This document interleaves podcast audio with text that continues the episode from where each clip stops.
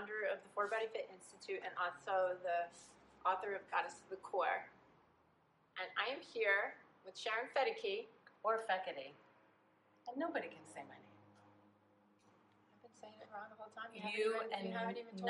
9,000 other people. Oh, Yeah, Fekete. It's the hardest name in the world. For feck's sake. That's why in Ireland it's a perfect name. Feck off, for feck's sake. Fedeke. Fedeke. Fedeke. Okay, I don't actually think I've ever heard you say my last name. I've been saying it wrong the whole time. Doesn't matter, I never heard it. I'm to other people. Bender, you can't really screw up. Fekete, Fekete. Okay. blame my husband for that one. Much. I can't even say it right. You, nobody can. Fedeke. Fekete. Fekete. Yeah. Oh my lord. I'm gonna have to remember FUC. Well, we're both from New York, so Right. the F. You just gotta think. Fedeke. Feck off. Fucky. Fuckity. Fedeke. Okay, so.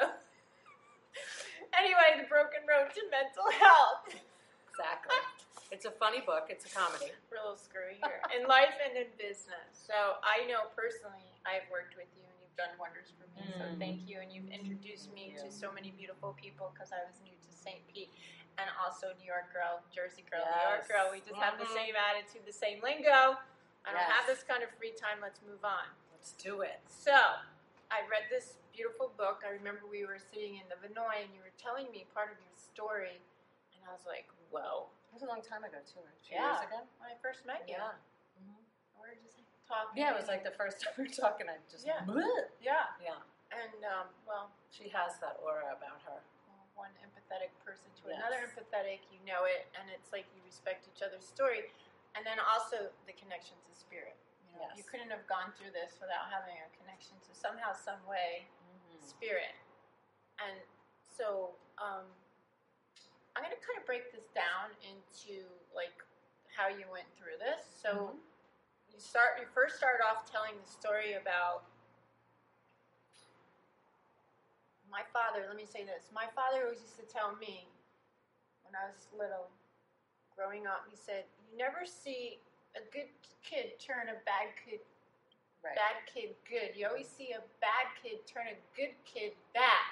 True. And when I read this about how you felt insecure in this person this, as a child and like really mm-hmm. planted, as I call it, the itty bitty shitty committee in your brain, that this insecurity and then how it just grew and took over and like how it just got seated in your heart and Yeah. and then how it started to get larger with your insecurities and things that were happening. And although you had a wonderful, beautiful family and supportive, it was like, wow, Mhm. it could happen to the best of us. Yeah, to anybody. And, you know, and how you went through that process of not feeling worthy. Mm-hmm. And even though you had all this love around you, there was something that you just couldn't get over. And it was like self inflicting pain. Like, why did you not feel worthy? And then the ways you punished yourself. Mm-hmm. And the characters that were in your life Ooh, there were some characters that fed that belief system. hmm The aliases. The aliases, the bend, the, um, Bear. the bear, and Spokane. yeah. Yeah. But then how you you literally thought that you deserved it, and how it just kept getting worse and worse and worse, and mm-hmm. then not feeling created. When you finally started to feel, from in your story I was reading, then that's when the depression hit. When you were able to feel, Yeah, when all the drugs and the alcohol was gone. right? That's when it hit. When there's no, there's nothing else to turn to. When it's just your thoughts. Right. So you have to be with Yeah. yourself. You have to be silent and still, which are learned activities. Yeah. Not what I wanted society, to do right. at that time. Mm-mm. Right. I wanted to be anywhere except in my head, but I had to if I was gonna get sober, if I was gonna make it. So that's when depression came along. So anytime I tried to get sober, um, depression followed each time. So what was I to do? Well, stay high. Why would I? Want to feel. Why would I want to feel any of that? Why would I want to be present? Exactly. This was your hell, Yes. as they say. That was my hell. That was your hell. In the Mhm. deepest, darkest parts of your soul. And the itty bitty shitty committee just kept getting larger and larger and larger. It was a big committee. Yeah. It was a boardroom. Yeah, exactly. yes. And I wasn't in charge. the voices in my head were, yeah. It's a tough place to be in a, a depression. There's a big difference between being depressed and being sad, and being like, I'm depressed because I broke up with someone. You know, it's a really big difference when you are in a hole and you cannot get out of it. You feel like you're never going to get out of it, so time doesn't even matter because you can't even plan anything because you're always thinking that you're just you're not going to be there. You're going to be dead. Why would I plan anything? And people used to tell me like, "I'll see you at the wedding."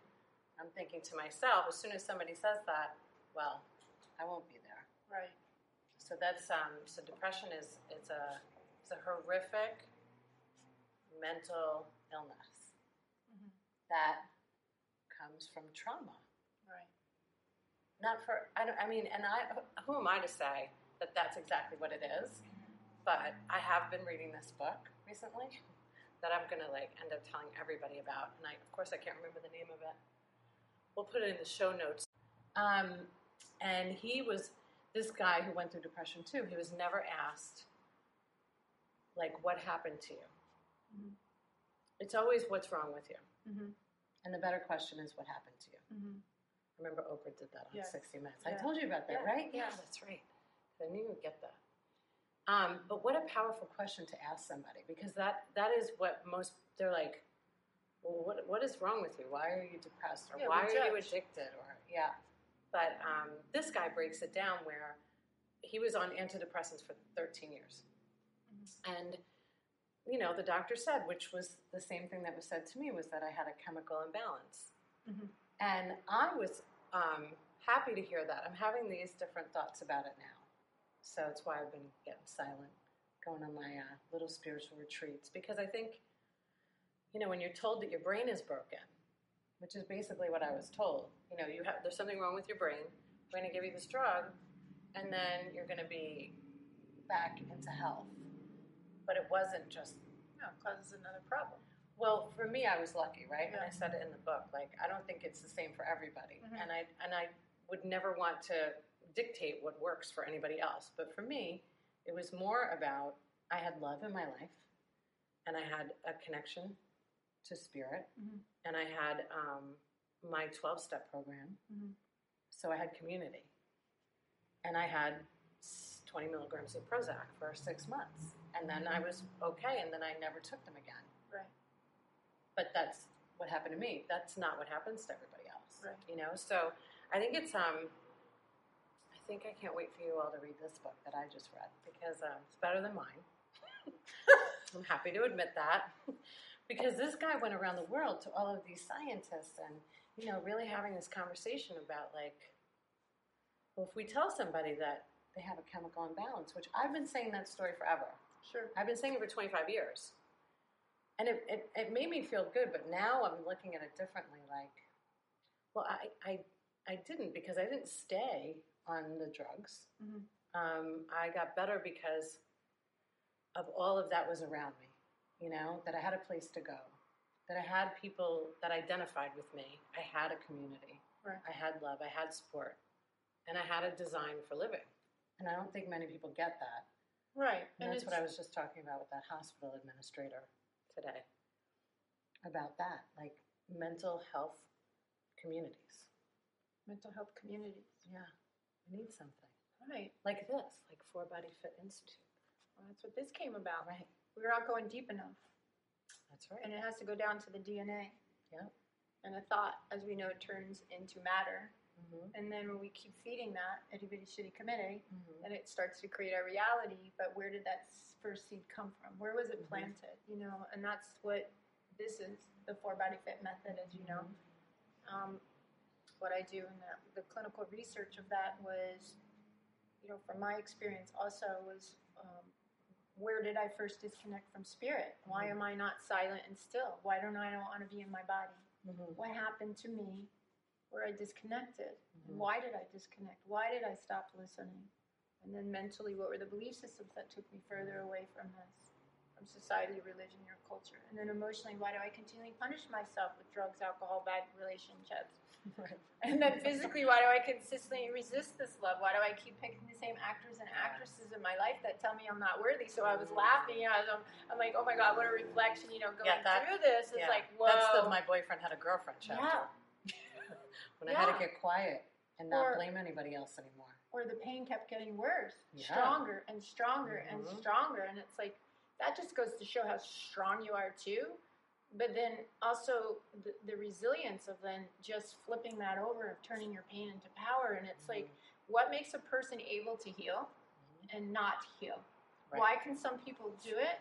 And then why some people are having such a hard time? Mhm. And you know, for you, for me, it was always going back to from from me is the spiritual connection that you found that starting off with the spiritual body first and working down to the physical and then how it started to manifest for you physically Mhm. about your work and then your husband and about all the things that you started to attract like Mhm. as they say the law of attraction but it first came from that i surrender Mhm. I'm not in control. You know, the ego always wanted control with the drugs and the alcohol and just keep keep keep the self-inflicting pain. Mhm. And I surrender looks like this, Yeah. not like this. I open to. May my eyes, ears, and heart be open to receive you. How can I be of best service to spirit today? When I'm of service to spirit, I'm of service to myself. It's true. And this is of service. Yeah. So telling your story, you know, being brave enough to tell the story is being of service because your words affect people. Mm. Consciousness of, you know, even reading this and identifying yourself. I, I- I can identify with that. Everyone can identify with something in right? Because they identify, oh, I'm not crazy. I'm not, I'm, I'm not losing it.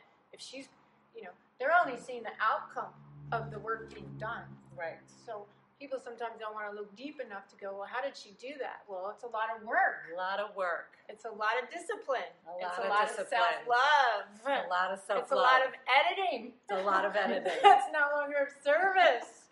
so it's funny how you know Mhm. you and knowing you, like you know, as tough as we are, it's like it just reflects in the book the characters in your life. Like you literally getting the shit beat out of you. You're you're doing it to yourself, Mhm. and then all of a sudden it's just like, okay, I can't do this anymore. Like something just shifts and um and I just you know love how you talk about your parents and like how you were just so unconscious like you didn't mean to hurt them and it was just Yeah. like like they were there for you and but for people who want who don't what about people who don't have somebody there for them you know and then it just Mhm. goes deeper and you know even in my clinical research we're thinking that we're getting better and we're not Mhm. like as a society that's why mental health has gotten worse is because antidepressants have more than doubled so people are just popping pills because they're not happy well happiness is work Yeah, and I don't think that that gets expressed enough as it should. Mhm. Um, I'm sure that we, we know some good doctors out there, right um, thankfully. And I don't, and I just had this conversation with this um, hospital administrator, it's vice president, which I'm always thrilled it's a woman. And, you know, if you go to a primary care doctor, his specialty is not depression, addiction, you know? So if you come in and you have anxiety or if you have depression, you know, it's a script more than likely, Yep. and and hopefully a referral Mhm. to somebody that can help Right. you, because talk therapy is huge. I mean, you ha- you have to be able to talk to somebody, and um, and I think I say it in the book, but you know, if you don't feel a connection with somebody, Mhm. you should pay attention to that. You know, and that's um, of course my parents are thrilled the book is out because you know they get to talk about what they went through, and um, they did go through a lot, but you know they've reminded me of all the therapists that they took me to. you know, Polly won a cracker. Um, she was a Manhattanite, you know, on Park Avenue, and they thought if they took me to somebody, you know, that was fancy and right you know Right, that that would do it. right. Little did I know. I wish I had have known that she was just like me at one time. She was an addict, mm-hmm. but she didn't tell me that, so I thought she was a wackerdoodle. Because I didn't want to be around somebody that was on Park Avenue or attractive. I wanted somebody on, my your level, yeah at that time. exactly So there were so many um, therapists right and counselors and rehabs and you know mental institutions. whatever they called them at the time. But yeah, I mean, and that was 25 years ago. Right. So what has happened for 25 years? Mm-hmm. You know, it was daily work every day. Like it doesn't stop. No. You know, I rode my bike today. I meditated. I waited for a dolphin. It's a muscle. he didn't come today, He didn't come today. No, not Oh, today. Okay. but he has come many times. And it is. It's something you have to work on every day. Spiritual muscle first. Yeah. So we're going to do an event. Hmm? Me and you. We're going to do an event here Yeah. Oh, that's right. November seventh. next week, Yes. right? God, it's November on Friday. From five thirty to seven. Yes. We're going to So talk it's like- about Yeah. mental strength Rest. Right. with the holiday blues. Some people have a really hard time this time of year. Oh, absolutely. I do because uh, for me, Christmas was when I had my near death experience, my Mm. loss. And it's funny when we talk about trauma, the body remembers, you know? Hmm And every Christmas I'd be like, why not? Shouldn't I be Yeah. happy? And it was the day that, you know, hmm I lost a child and passed over, but it was the most beautiful time in my life um, because it brought me back to me, my true authentic self. Because I knew at that time, I knew at seven I wasn't supposed to have children. And then somehow, some way, we go out of alignment because of society and what culture tells us or have you. And that's where, for me, the depression first gets seated. Is I am not in alignment with my true authentic self and what my true nature is, and I'm fighting against it. And like, well, wait a minute, everything's a contradiction, and that craziness in your brain and also your heart. You have to go out of your heart in order to survive. And then all your energy's up in your head, and then you're trying to reason with something. So you've lost that connection, and that's when the ego comes from fear and doubt. That, and it keeps you so busy that it exhausts you. And now you're out of your body, and then that's why depression can go deeper, um, or addiction goes deeper because I really don't want to hear it any longer. And people suffer from that. I truly understand that. I went through it myself. I didn't go through it to the extreme, but sometimes I felt like God. I just want to run my car into a tree. Like, just end this. I don't want to be here. Mm-hmm. I know what it's like to be on this other side. Why in God's name did you place me here again? You know, did you save me? and until I said I'm here and I better stay here in my body and Mhm. start doing the work, and that's why I'm here to be of service. And if I don't accept that, you know, you're being of service yourself. Like, so you turned your pain into power. And those who go through the most pain, and that's why I always tell people who really go through things like this, you become the best catalyst to help other people and be of service. Mhm. And then that's when the pain turns into power and the suffering Mm. It's so empowering. It really is. I mean, it's not. Um, I didn't write this book for me. I, I wrote it for others. Right. I wasn't ever going to, you know, uh, become a millionaire from Amazon getting three bucks. right? But No. I know that when I get these messages from people about how this has helped, I love the humor. Back and forth. it's in the book. The humor's in there too. But Yes. when you know, I get these messages from people. How could I not? How can I not continue to give back what was so freely given Sure. to me? And I do. And I would have. I have to say this as much as possible. I would have never said anything if I wasn't 25 years into this Right. um, wellness uh, lifestyle that I'm in today. Because I think um, sometimes people speak too soon. You know. Yeah, and you talk about that in here, which I really, I really see. Look at this book. I got it all outlined, and it's like passing on dysfunction Mm. from one meaning sh- shut up, basically what you're saying. You don't know what you're talking about, and how do you say it at the end? I was like, yeah. It says when you don't know something, say I don't know. Mm. I don't know. Stay in your own lane, right? And then passing on the dysfunction, and that's what I see too in my industry of empowerment and what have you. It's like, oh, now that I'm healed, I'm like, you just hit the surface, and now you want to empower others, but you haven't done your own work yet, and then you're actually creating more harm than you are good Oh, yeah. sometimes. Mm-hmm. And that's what you're talking about. What's the difference? You said you're an expert and what's not an expert, and um, you know you can offer help, of course, and that's integrity. You know, to me, to me in business, it's also a, a, um, the word integrity has to stand, and it's not used enough. You know, you've done the work, you've put in the sweat, tears, and equity into it to Mhm. now say, hey, this is who I am, this is what I do, this is how I've done it, and I've got a record that proves it. and not because I want to say, hey, I work for this, this, and this, but obviously people are responding to it because it's not only about physical aspects, it's about making people feel better in their work environment and how to be of service. They're in the dang service business. Even though medicine is a corporation, it's still a service business. Well, I just left the hospital, and the first thing that I told um, the people that were taking me up to the uh, the meeting, the big meeting up on the top floor, Yeah. was that the guy at the front desk sucks. You know, like he doesn't make you feel welcome. And he, this is, I'm walking into a hospital, and I feel like I'm in trouble just by somebody saying hello to me. Mhm. It shouldn't feel that way. You know, we we all have to do better. We all have to do better. We Mhm. have to do better with our community, with our friends, being kind, helping others, um, saying hello to a homeless person. You know, and it's easier for me because I've been through adversity. Right, right, absolutely. So you know So I can look at somebody and say, that Wow. could be me. Exactly. So that's the empathy versus sympathy. Sympathy is more or less you're Mhm. putting yourself above them. Empathy is like, wow, that must be really hard. And I pray for you in the light of God, or however you say it, that whatever this is, may you find peace, or may you find a way to heal or get out of it, or whatever it is, you respect it. Yes, absolutely. You don't judge it.